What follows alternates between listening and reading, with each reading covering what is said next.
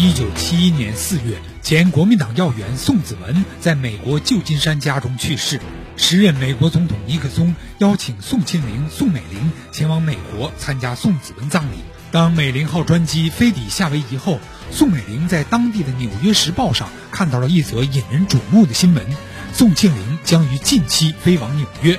随后，他又接到了蒋介石发来的电报，无奈之下，他只好返回台湾。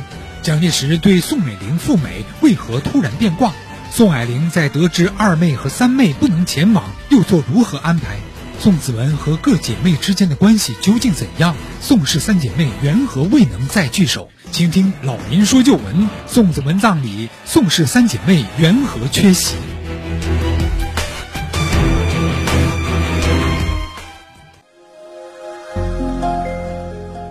好，听众朋友，欢迎您继续收听由林霄带给您的《老林说旧闻》。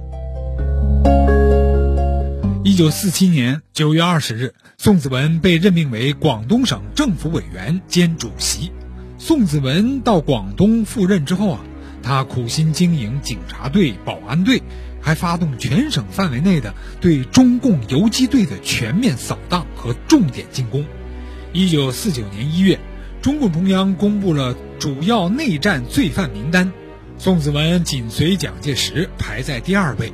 蒋介石下野之后，宋子文也辞去了广东省主席的职务，他飞赴香港，取道巴黎，飞往美国避难。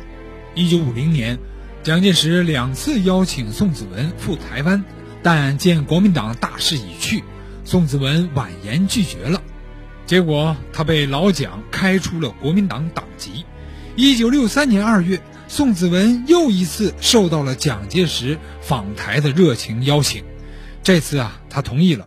这次他在老蒋夫妇在台北以北的这个别墅中住了好几天。他同未透露姓名的官员进行了细致的长谈。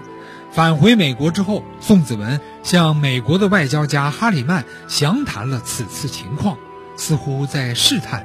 看看美国是否能够改变支持蒋介石光复大陆的态度，而约瑟夫·埃尔索普对哈里曼说：“蒋委员长和蒋夫人对宋子文深恶痛绝，请他去台湾啊，就是为了造势。另外呢，还因为他们认为宋子文善于分析美国政府的意图。然而，美国认为台湾反攻大陆是根本不可行的。”从此，宋子文不再像以前那样抛头露面，他极少参加外界的应酬。他靠多年聚敛的巨额财富，在旧金山的豪宅里，他只是娱乐和家庭子女在一起。在美国生活的二十多年时间里，他基本上是低调生活。宋霭龄呢是宋子文的大姐，由于宋霭龄能力出众，因此他对这个家是格外的操心。也正因为如此，才让宋霭龄慢慢的将家里的大权独揽，从而与长子宋子文产生了冲突。宋霭龄做事独断，往往不考虑弟妹们的感受。在宋子文年轻的时候，他这样做是没什么毛病的，毕竟老大嘛。然而，当宋子文成年之后，而且已经成为国民党的重要人物，他就逐渐看不惯姐姐的蛮横了。两个人之间的矛盾呢，也随着家族利益与权力的分配而渐渐产生了裂痕。